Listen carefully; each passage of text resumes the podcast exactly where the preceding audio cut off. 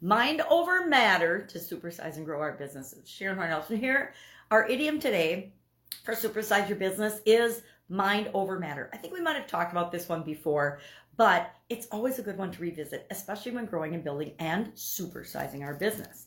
It's traced back to Plato, the ancient Greek philosopher, and his philosophy about the mind and the body were separate entities, and the mind actually was more powerful and more important than our physical body in his teachings and in his philosophy. Then in the mid 19th century, Alfred Lord Tennyson used a similar uh, idea and concept, phrased a little bit differently than mind over matter, but basically means the same thing in the voyage of Maeldune he he used it. And so he's given actually credit for it being in writing the first time. But you know how do they know? How do they know who actually wrote something down first? A lot of times uh, it's just a guess especially when it comes to the internet you can find conflicting information on the internet all over the place if you look for it i'm not looking for it but i still can find it so what does it mean it just speaks to the power of our mind and how important our thinking and our thoughts and our beliefs are in terms of creating what it is that we want in our life. Now, some people believe this, some don't. Scientists are studying it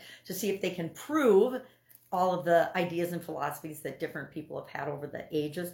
It's a really popular concept with respect to personal development, self help, uh, control over our own lives and our own destinies. If we think we can and we believe we can, I mean, even Henry Ford said, if you think you can or think you can't, you're right. Either way, you're right.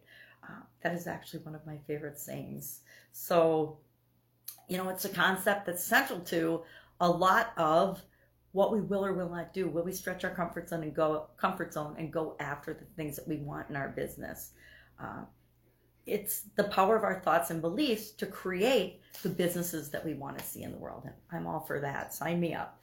So, curious, do you believe, mind over matter, that our mind is extremely important in determining how we will do things, what we will even consider, what we think is possible for us, and does that impact the choices that we make when it comes to growing a business, even starting a business, but growing and building and mm-hmm. supersizing it. Share your thoughts in the comments below, and I will be with you tomorrow with another interesting idiom. We're obviously focusing on mental well-being, the mental area and aspect of the life framework this month in this year's Get Your Goals annual challenge.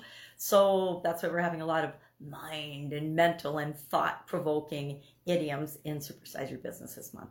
Have a great day. If I can help you anyway, ask. Otherwise, I'll be with you tomorrow.